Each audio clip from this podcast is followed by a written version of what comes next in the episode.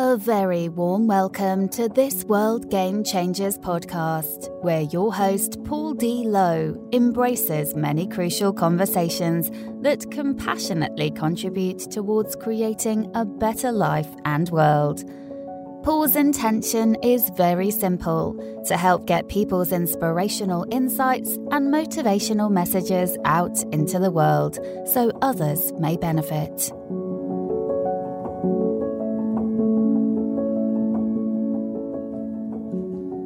Hello, listeners, and welcome back to this World Game Changers podcast episode, where today I am joined by two ladies from America. One that needs no introduction because she's been here many, many times before. A fellow World Game Changers director, Kristin Johnson from California. Kristin, a very warm welcome to you yet again. Thank you, Paul. Thrilled to be here with you and Maxine and Maxine, Maxine Clark from St. Louis in United States of America. Yet again, Maxine, an extremely warm welcome to you. Thank you. I'm glad to be here too. So, listeners, what we thought we'd talk around in this blessed beyond belief theme is all things being equal. There's a reason for that, but without me letting the cat out the bag too soon, I'm going to hand over to Kristin to get the show on the road. Kristin, all things being equal, any thoughts?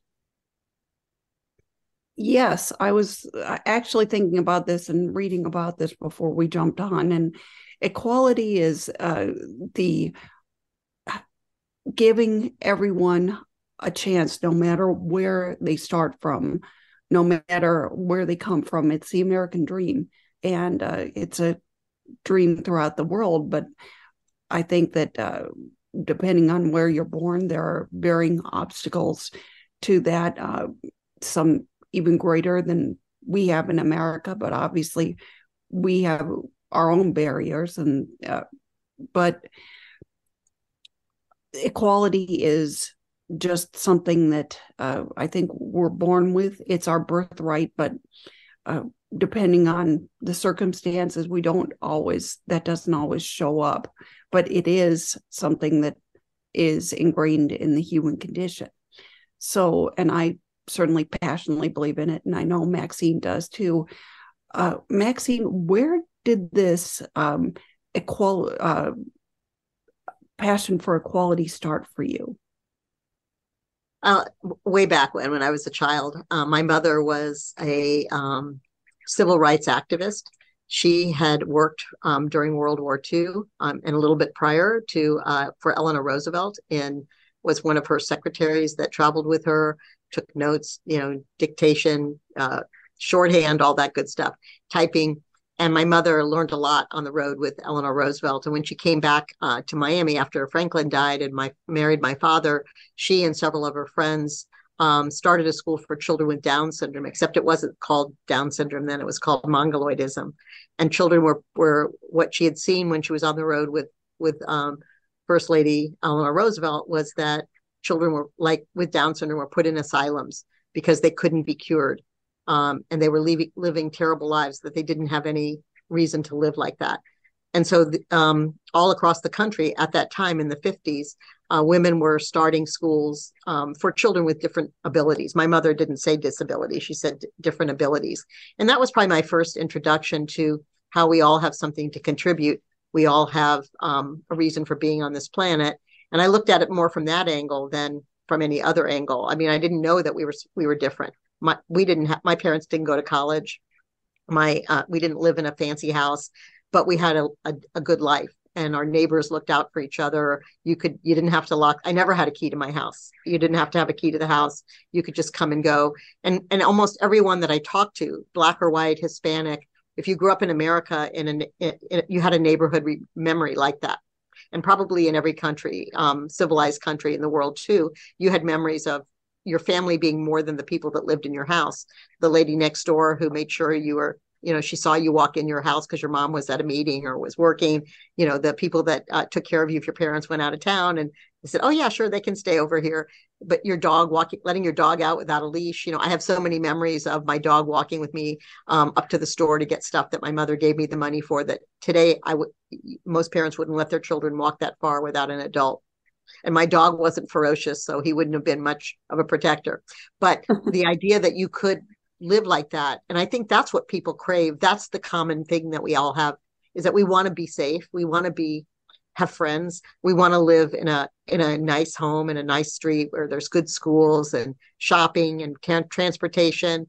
Uh, it might look different to to some people but that growing up when i did in the 50s and 60s it was much more equitable. We were there was a, a larger middle class. We had we didn't you know you had people in your neighborhood that were doctors that were lawyers that were teachers that were policemen that were truck drivers. My father was an electrician and you you got to see that that it, it didn't you didn't even know what people made. You didn't know their politics. You just lived in a neighborhood with people and humans and friends and dogs and cats and you know all the other kind of things that go along with being a child in those days. And i feel like that's what we're all craving is that connection that that um, needing to be seen as a person uh, not as a skin color not as a gender not as tall or short not as um, 75 years old or 17 years old, but as a human being that has something to contribute. And so that's how I look at it. And it's the way it was it was taught to me, the way my family lived and I lived. I didn't know there were differences between people uh, just because they looked different than me, because everybody looked different than me.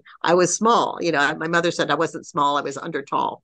But uh, the, um, you know, so things like that that that put your perspective in a different in a different uh, place, so that you can look at the world with much more um, optimism.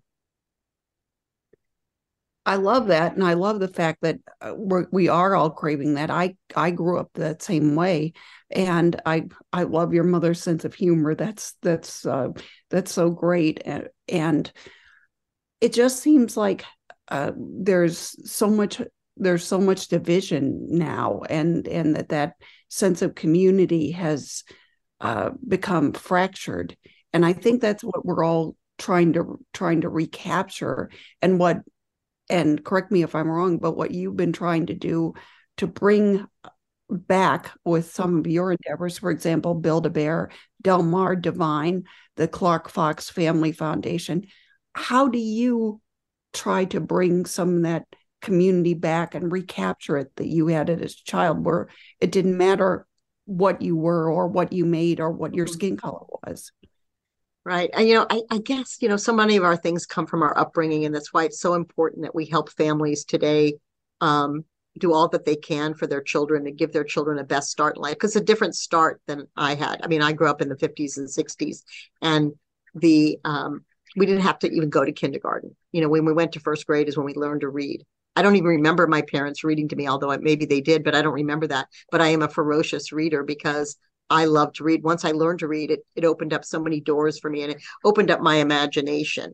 But I really believe that um, we have so much potential in each of us, and that our job is to make sure that we see um, everybody as an individual, and you know, try to my again my curiosity comes out of me and i have a million questions when i meet someone. Oh, oh where did you come from? And how long have you lived here? And you know where did you how many times did you move? And you know when you in all of that you find some common ground you know in in asking questions of people not just always talking yourself. As an interviewer i'm sure you know this you find out so much about life that you didn't have to do it yourself to be able to benefit from somebody else's experiences. And that's really how i see it. I'm a problem solver I when I know that something's broken, and my mother was a problem solver. My father was a he was an electrician. That was what he went out to do is fix uh, people's you know hookups and things like that. So I I said if I know something's um, broken and I know there's a solution somewhere, or I don't know yet, but I want to find see if anybody else is fixing it properly, I'll go and do that. And I don't have to do it. I'll bring the people together to do it. Well, we just had a meeting here a few uh, days ago with um, some professors of uh, education here in St. Louis that teach early childhood literacy because literacy is a problem in our world, especially in our country. Um, oh, people oh, yeah. loving to read, loving to read. And I can't make a child. I, I couldn't hit enough children to to make them love to read. But how do we open up all of the systems and solutions that we do have that work in some neighborhoods, but maybe not in others because they don't have access um, to that uh, experience? For instance, about a third of all children have some form of dyslexia.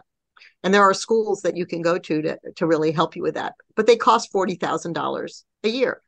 So every child who has dyslexia doesn't have $40,000 a year. No child does. It's their parents or their grandparents that has that wherewithal.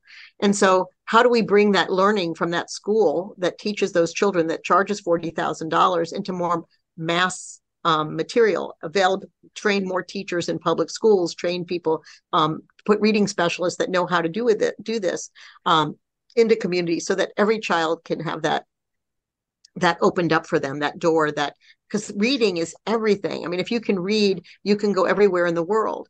Certainly you can see the pictures but if you can't read the words under the picture you don't know exactly where that is you know and yet now you have all these audio opportunities. That's another option obviously but the same thing is true understanding of words being able to write and spell and, and understand and have a joy in it not terror because you, don't you can't see the words the same way somebody else does. So it, it, starts with things like that and we we can't i can't solve it. No one person at that table could solve it but together we came up with some really good ideas in our neighborhood in our area where we think we can have impact and i can deploy them because they're the experts. I'm just a i'm just a, a um, mediator. I'm just a convener of people. I bring people together and then i facilitate that conversation that they want to have with each other but they feel a little bit reserved well, who am I to tell them what to do? Or I know money's a problem. Schools don't have that much money. But, you know, I, I take all that away. My, my thing is I forget the how much it costs. Let's not worry about the money right now. Let's just dream the dream supreme. And then we'll figure out how to do it on a Ford budget. But let's first not leave out anything because we think it will cost too much money. Forget that. And that always brings up a lot more creativity, by the way, um, because people always, especially in education or in any uh, work where you're doing in a in a community where equity is an issue, it's always about money, and uh, it and it does cost money. I'm not saying it doesn't, but that shouldn't be our barrier. That should be something that we we have to um, achieve in order to um, go to the to the full dream supreme, but not something that we need to have to get started. Because getting started is the idea, sitting at the table, understanding the problem, and starting to map out the solutions uh, to the problem or the steps towards solutions to the problem. And that's not doesn't take a dime. It just takes time. And time is money, but but it it sometimes people just that they use it as an excuse. We'll never get the money. So they never talk about it. They never come up with the solutions. And that's just not me. And I read voraciously all over the world, by the way, um, to find out the solutions that people have to different problems. It's not a problem just in America, but it's a big problem in America. Paul, any thoughts? I have, but this is a completely left field one. Uh, I mean, it's fascinating listening to you two talk about this. Um, I, I am going to come in with a completely left field one. Before I do that, Maxine, I'm just fascinated, as I've said, but the one thing that's really gripped me very humorously, and, and, and isn't it true that humor is a great bridge between between us as humans, irrespective of the labels? But your mother's saying about you being under tall. Well, I, I mean, you know, under tall. Yeah. I'll use that sometime again in the future tall. Sure. I love that. Love that. I found out later that also um, Garfield, the cartoon character, he said he's not overweight, he's uh, under tall. And I thought I, it made it made me laugh because my mother used to say I was just under tall. I wasn't short because sometimes people call me a pipsqueak, you know, things like that, names that kids call you, pipsqueak. And I my, told that to my mother because she didn't like names. She she actually, you know, if she would wash her mouth out with soap if you used a a, a slang or some kind of a name for someone she said, um, "You're not short, you're under tall." And I thought about it. Maybe it really gave me a different perspective. And my favorite animal is a giraffe. I love giraffes, and they're very tall because they see over. Like, and that's kind of how I did too. People just would sometimes see over me, but I could see at the desk. I could see what was the my boss was the writing on his desk. I could see that that note. I could see things the teacher was grading. I could see all these things because I was at that level. I was at more ground level where, and I but I like being way up above and seeing the big picture too, like the giraffe can see.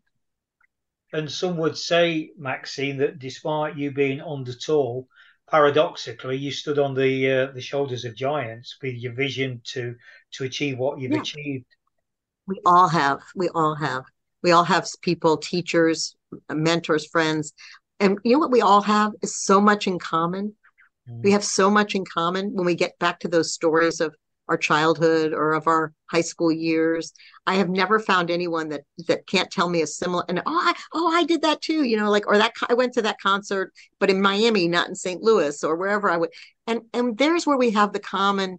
We can we can speak from a common space. That's music and food and travel and uh, reading and you know common books and book clubs. You know have been one of those things that have also brought a lot of people together but if we think about the differences, we think, oh, you're black, I'm white, or you're tall, I'm short, or you're a woman, I'm a man. Like if we think about that, we won't get anywhere.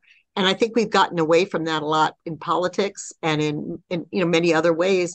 But we have to pull it back, and and I I do I, I've never pulled away. That's been my um my joy actually. I think like during COVID or you know what was great for me during COVID was I could be in a meeting in St. Louis in the morning and um, or in the UK in the morning that lots of people I had never met before were on a Zoom call from the UK and I could be in St. Louis in a couple hours I could be in the LA in the afternoon I I had I was going to meetings I had never been able to attend because you wouldn't just fly out for a day you know you wouldn't do that but then you could be in these meetings and I learned so much and I think like it made me stop and think that I'm missing a lot. I, you know, I do a lot, but I'm also missing a lot and how to stay connected to people that I don't know, join in on some of these calls that I, I join in on that I know I could be doing something else, but I'm always glad after it, it's over that I learned something, you know, that, and that's my curiosity. Again, that is my driving force. I am so nosy.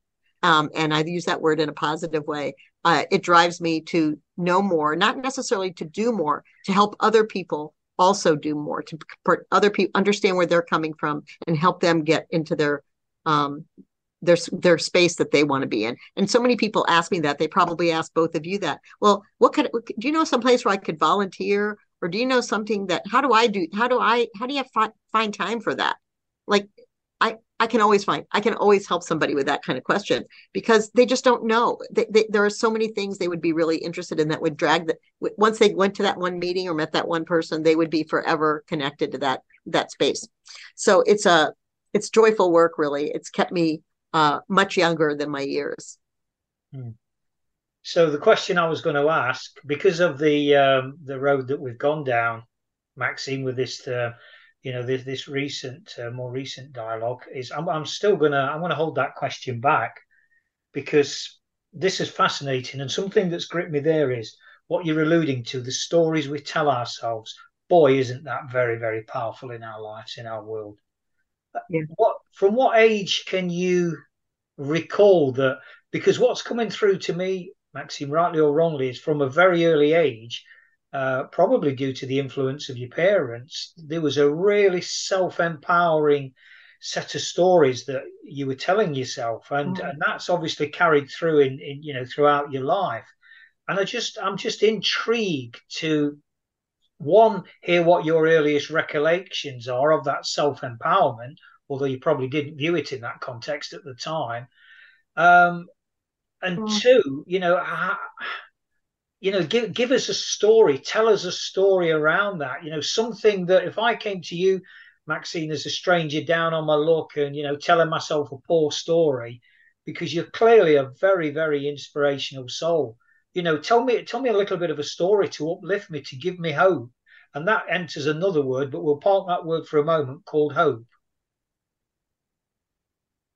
Yeah you know when you're a child you're you're you know very much into your own you know needs and wants. I want the bicycle. I want the Barbie doll. I want the this. Or I want the that. And, and um, we didn't have my, you know, my my parents said no a lot, but I can't remember what I really missed. Anything like did I not? Because I had a used bike. Did I not be able to get from one place to another in my neighborhood? No. I mean, and my father polished it up so it looked like a new bike. But the um, questions that my mother empowered you know, she she forced this on me I, god bless her i didn't always like it you know but when i would ask a question like you know how does this work? Or why she said go look it up in the world book. We used to we had the world book encyclopedia and some people had the britannica encyclopedia in their house and it was expensive and i didn't know how expensive it was but my my parents paid like five dollars a month to have it and we would get and i would go and look it up and then you'd start turning the pages and you'd be reading more and more and more and that was the empowerment that my mother didn't do my homework for me. Never never. I mean, in fact i i remember that um I was doing a book report in uh, in third grade on uh, something from Ed, Edgar Allan Poe, uh, and I my one of my my mother was very artistic, and I wanted her to help me with the cover. And she said, "It's not my homework. I already did all my homework. It's your it's your homework." And so when I did the project, it was uh, about the black cat. And when I did the project, I got an A plus on it, and I didn't I didn't even want to show my mother that she was right. You know, like I got the A plus because she forced me to do the work and make it my own creative project but I was she was right, and I didn't want to tell her that she was right. Mom, you're right. You know, like, but finally I did show it to her and said, she of course said, see, I told you so. But she was right. And it made me always think about what can I do? You know, what, what, and I started then, got older. I started before I asked my mother. I went and did the work and I said, Mom, what do you think? You know, this is how I thought about it. What do you think? And so I think that's how we grow in the world is letting us fall down, pick ourselves up and dust ourselves off and start all over again. That's just one of the stories. I mean, there are a million of them. We, you know, our neighborhood was a neighborhood. You know, we, my mother worked. Obviously, I was one of the few mothers that worked. And when I would come home from school, you know, I could see my other, my next door neighbor in her kitchen window, and she'd wave to me so that I, she knew I knew she saw me, and that I was now home. And I'd go inside the house and I'd change my clothes and either go out and play, or I would stay in the house and read, or I would go over to her, kitchen and sit on her step stool in her kitchen and watch her cook because my mother was not a good cook. And I thought I'll learn how to cook from Doris, but I never did learn how to cook. I mean, I didn't do that. But I but I got other wisdom from her. You know, I got other grown-up wisdom that wasn't that different than my mother's, but because it came from somebody else, it had more validity sometimes. You know, you just or it it just solidified it. So I I just think that all of us have stories like that. When I tell that story to people at different times, or they'll say, "Oh, I, I have one to tell you too," like that. And then we get into this common, we find this common ground that we were once all children, and we all had questions and we still do. We still are keep our i always say to people all the college kids i talk keep your kid think. Keep your curiosity. Keep your willingness to ask questions. You don't know everything. And no employer wants you to know everything. They want you to grow and learn and prosper in their company so listen and ask questions um, again it's back to my superpower it, it really controls everything that i do and i'm not i'm not maybe sometimes i was careful about how many times i raised my hand to for, to ask a question. But in, in third grade, I'll never forget this. My teacher, Mrs. Fatinas, I'll never forget her. She um, wrote on my report card that I asked too many questions. In the third grade, you're eight or nine years old. And my mother, that's the only time I remember her going to school for me, mad that the teacher was discouraging me, her, her, her, you know, very curious daughter from asking questions in the third grade. And so then when my mother stood up for me for that, I knew that I could ask as many questions as I wanted. And my mother's been gone for 50, over 50 years, and I still hear her. I'm talking to you, and I can hear her in my head. I can hear her saying these things to me. And I'm so glad that she said them to me so strongly because they've stayed with me for all this time. And she was a character. My mother was a definitely, my father was a character. He was a different kind of character, but they were both just the, who they were and you know they they they worked hard to to have a good life for us and i'm glad i got to witness that as long as i did my mother died young and my father was lived to be 90 but i i um they were both very simple wise people my mother wasn't so simple but my father was a pretty simple guy mm. Music you mentioned music as well there maxine um you know i think it's so easy to say obviously about music is vibrational music is uplifting, of, uh, and of course it is.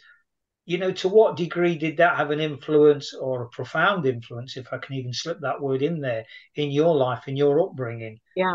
How important do you see music in breaking down barriers of inequality? Yeah, um, really a lot because well, music is the story of our lives. You know, when you go back to all the music of the '50s, '40s, '50s, I'm a Frank, big Frank Sinatra fan. I, I, when I listen to the words, I hear my own thoughts, my own the Beatles. You know, growing up in that time, there was so much music, and I felt like I'm sure my parents felt they couldn't understand it, but I I could hear the words. Now I can't always understand the words and all the songs. But one thing that I wanted, I forgot to mention earlier that's really important. I grew up in the time of uh, when Anne Frank's diary was released to the public. Oh and, yeah.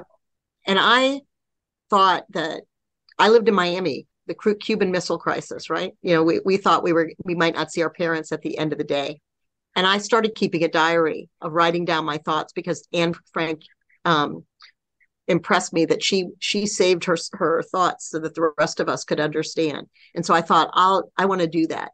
I had a thing about she was not anonymous. She might not have known that we all knew her. Obviously, she didn't know. She died before we she was really famous to all of us. But I thought somebody should write this down, how they're feeling, why this is scary, you know, why we're you know struggling with this. And when I so I I had my own journal, and I can still go back to that.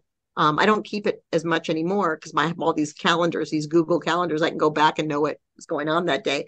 But I go back and I read it and I that's still me. You know, that's that that day on whatever day we're on now, um, August 11th in, in 1966 or 56, maybe not in 56, but 66 for sure I was writing.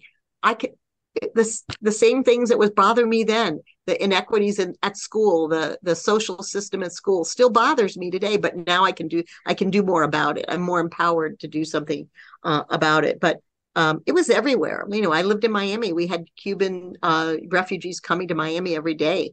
And it, w- it was fun but not everybody thought that and I, you know, I thought, why wouldn't everybody be, think this is exciting to learn Spanish, to be helping somebody find their classroom? To why would that not be fun?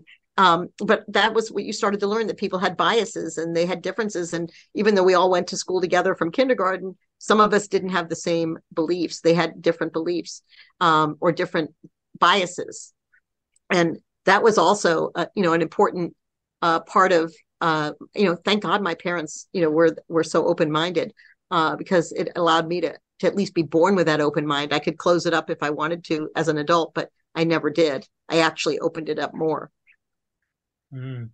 You mentioned Frank Sinatra there. Before I hand back over to Kristin, um, also I'm also a massive Francis Albert um, advocate. Any so if you know there again on the line of music, Maxine. If I was to say to you, like I did previously. You know, give me one piece, give me a piece of the story, give me some inspiration, give me something to cling to. Drawing a parallel with that question to Francis Albert Sinatra, draw one of his songs out that you find or has been a massive inspiration in your life. Mm.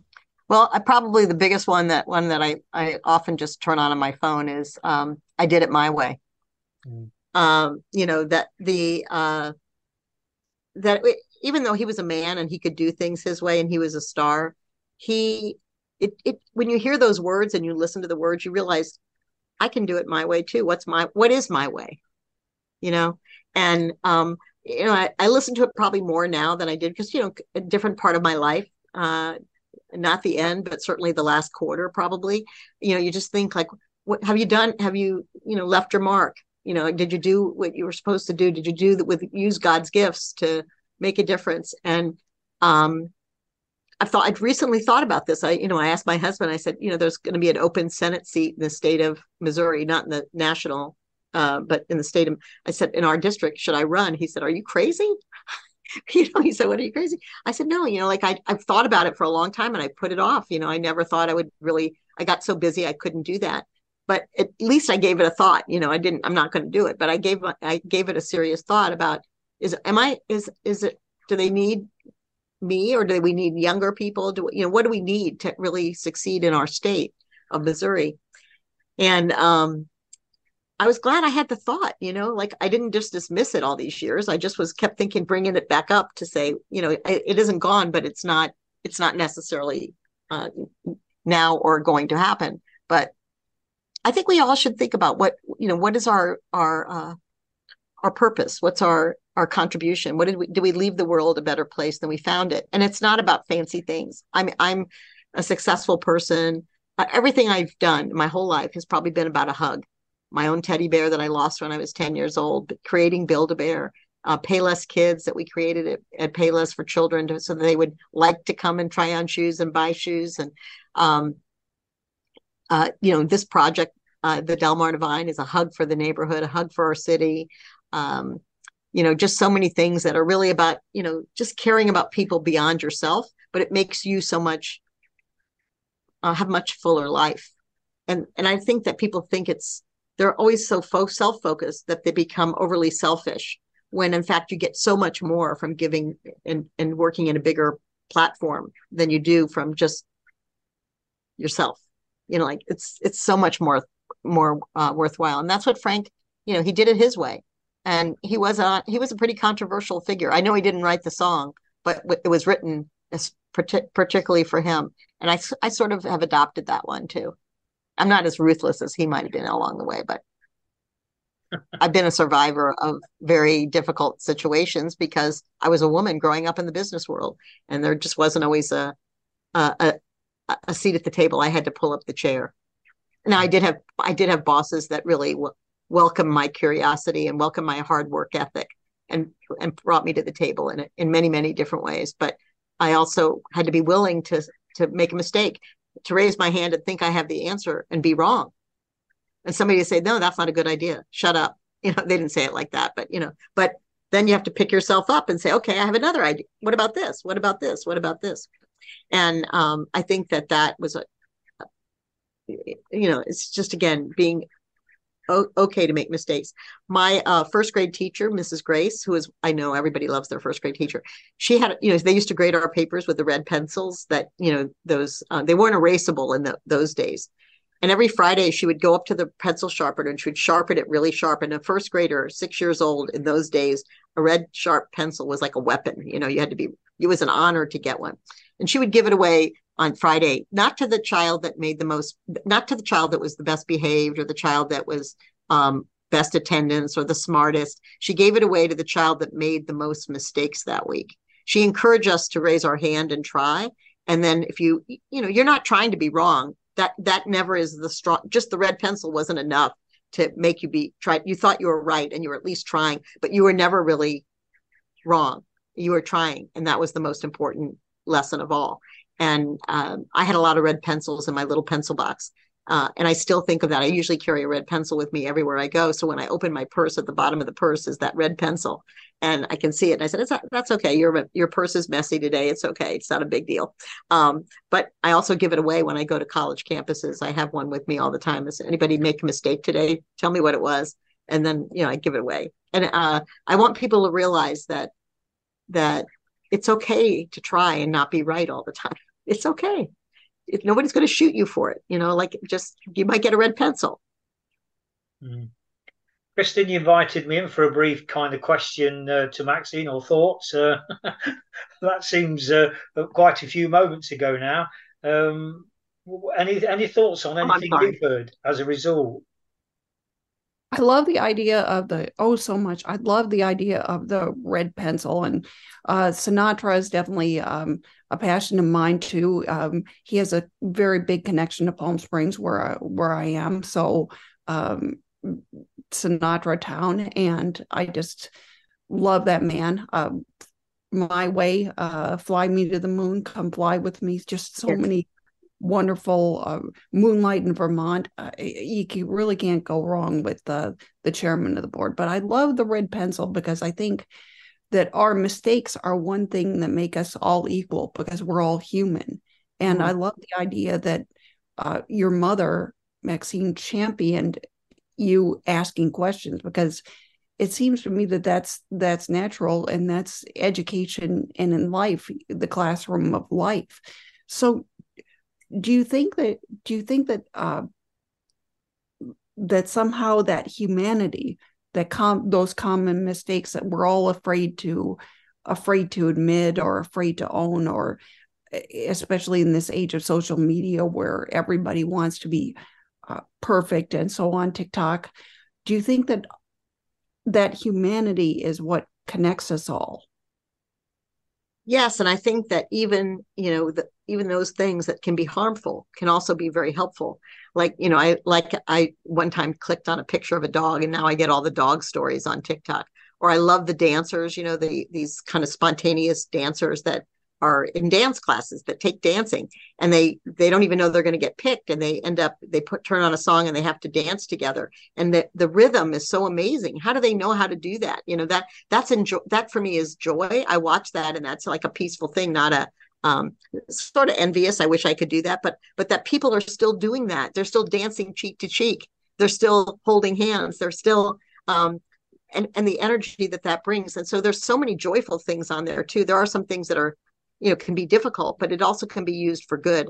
And i think that that's the the recipe. I, I don't cook very much but there's lots of simple things that people show you like three three uh, ingredient recipes for something delicious. And i think wow like i would never have known that you know i would not have known that. So it's bringing us a lot of knowledge but it's also bringing us a lot of angst.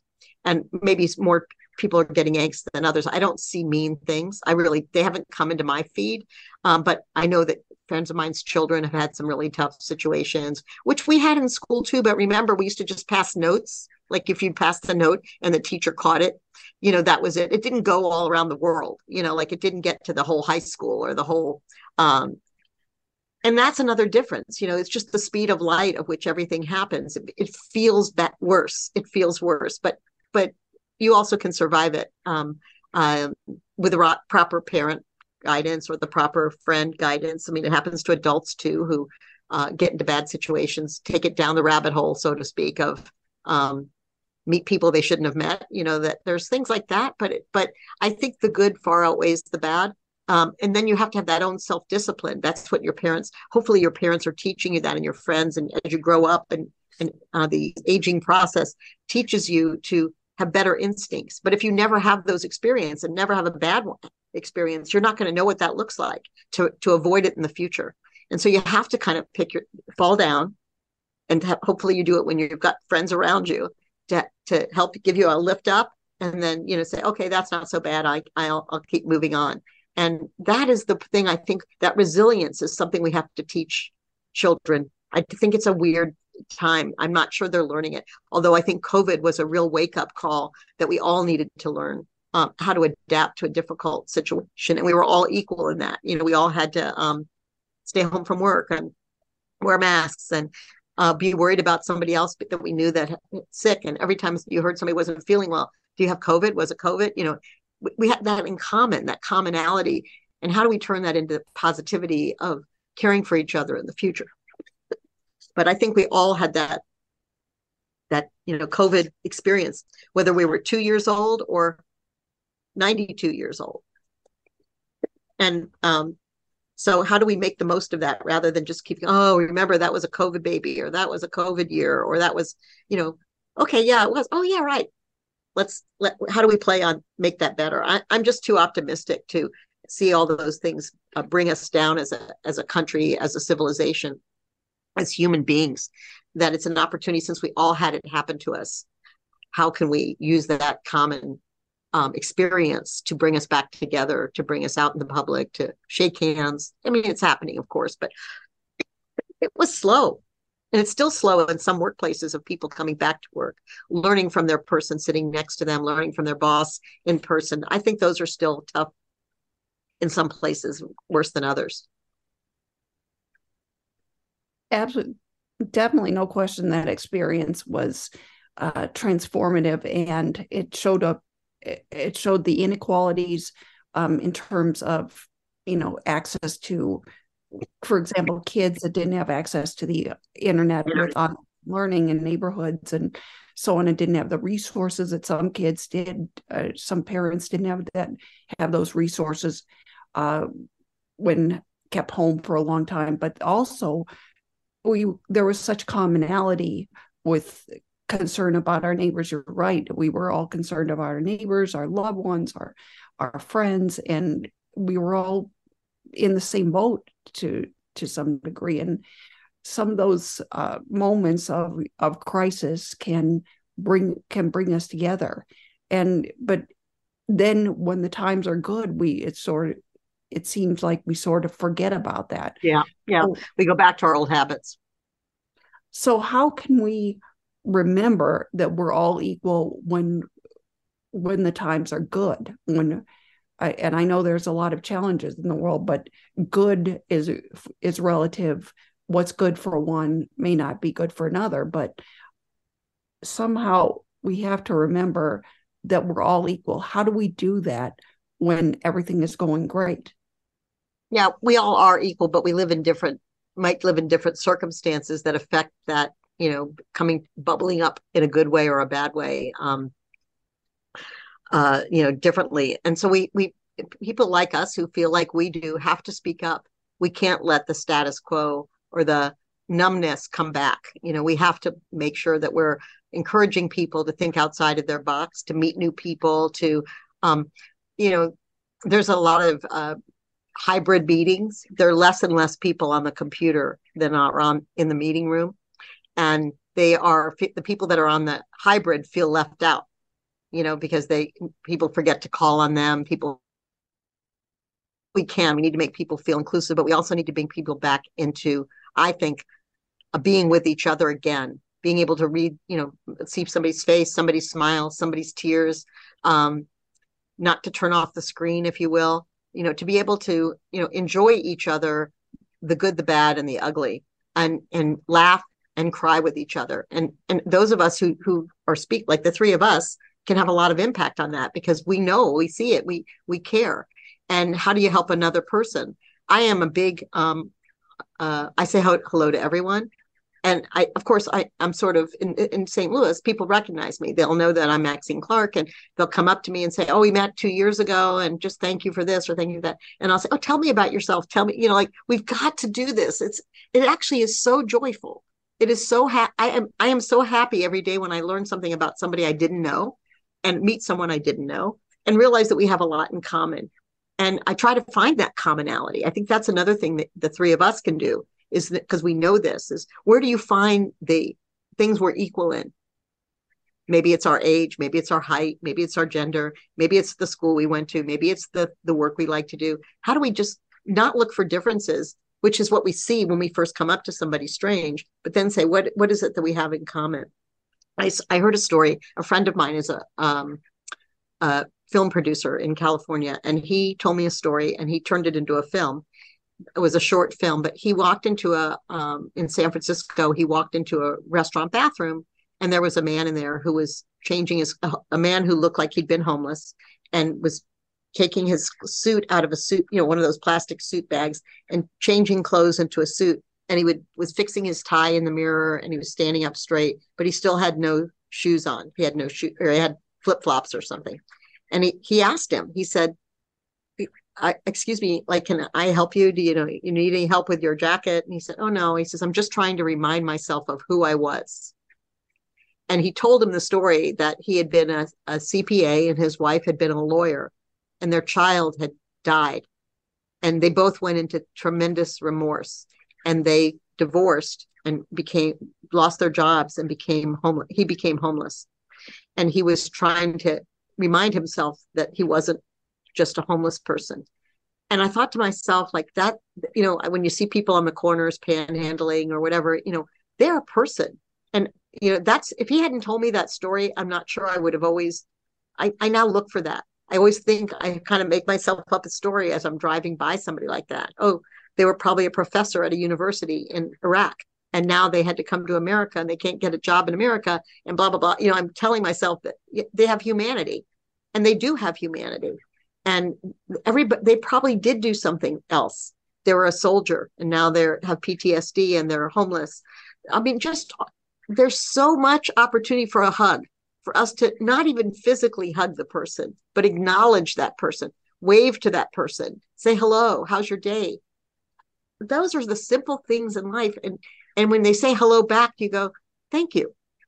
You know have a great day. You know whatever it is it is so small and it means so much to some people more than others. But i think most of us it's really like the littlest thing is means you know a million bucks. And um and i think that there's probably a frank sinatra song about that too. I just isn't coming to mind but but it, it this is a rocket science. This is being a human being and we all most of us learn to you know some people don't grow up in a family that teaches those values but for the most part those of us that do then have a stronger burden to teach it to pass it on to others.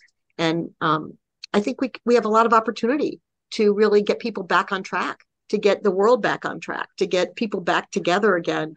Um, about things they have in common instead of being mad about it being broken what's what's what would you suggest you know do you have a not not in a sarcastic but how how would you like to see this happen in your neighborhood? How would you like to see what what does we did that here at our project? We got a lot of neighborhood input, and that's why it's successful because we got a lot of people's input. I had an idea, I had a good idea, but Build a Bear was successful because every single child that makes a bear or a person, they make a different one that means something to them. It's not about me. I made the platform, but they get to have the joy every single day. And that joy is, I don't know, 250 million now or over, more. I didn't start out knowing I was going to sell 250 million stuffed animals. I just knew we were going to have fun and we were going to make kids smile. And it got to be a lot more smiles. So, why is that not the power of every day of whatever we do? Everybody's not going to start a Build a Bear. And every project doesn't have to be as big as Delmar Divine, it can be small. but meaningful. And that's what sometimes gets us. Oh, I couldn't do anything like her, you know, or him, but they can't. We can. And um, I'm reading these titles on the books behind uh, Kristin, and I'm thinking like, yeah, like uncertainty is kind of like a, you know, an opportunity, and change is something new. And uh, you know, telling our our stories that we tell ourselves are sometimes empowering, and sometimes they're diminishing but we have to you know not do the diminishing stories. We have to tell ourselves remember the things that we did that um, empower us to not be diminished to be taller than we than we really look. People said that to me also after um, well they after covid when you'd meet people in person and you hadn't met them before they'd say oh i thought you were so much taller you know like and i thought that's a good thing. I didn't see that as a negative. I saw that that's good that meant i i had a, a presence you know that they could uh, enjoy while I was on the screen. I could talk about this forever uh, because you're you all are um, kindred spirits of mine, and I didn't know about Frank Sinatra either, so that's really um, a big thing. But because uh, not a lot of people today, you know, even know who, when I say Frank Sinatra, they don't even know who I'm talking about.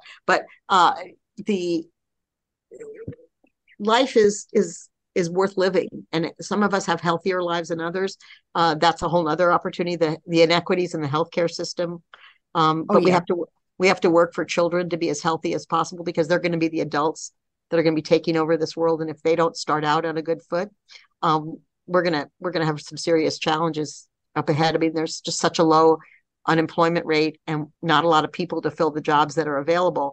And if our children don't get healthier or stay healthy, start out healthy, get healthier, and grow into being who it is they want to be, we are gonna. I won't be here then, but you know, 25 years we'll look back on this and say, didn't we see this coming? Like, what happened? Mm-hmm. No, no people to fill jobs, no teachers to teach our children in schools, no. Um, that's a real problem in our society, but it's not a priority. People aren't worried about the teachers; they're worried about the doctors and the scientists and the politicians. And it's the teachers that we should be so worried about, and having enough, and having good quality, and paying them more than they deserve, so much more than they have gotten up till now. But they're not going to be. There's so many other choices. Women that used to teach when I was in elementary school can now do be, be instead of being a math teacher, they can be an engineer, they can be a scientist, they can be a, a, a medical doctor, not just a, a, PhD teaching. They can be so many, not, and I don't mean just like that's not important, but they have so many opportunities, and we're just not going to have enough people uh, to to fill the the brain power that teachers give us and that is a I, I imagine that's a problem in the uk as well as in the united states but it's a severe problem in the united states. Mm-hmm. most teachers are paid lowest on the totem pole where in china they're paid pretty high on the totem pole. So you know i think that's another value that we haven't maximized in our country for equality for equity um, for inclusion. So at that point, ladies, I just want to say thank you both so much for what for me has been a fascinating dance to to listen to and to be part of. Immense gratitude to you both.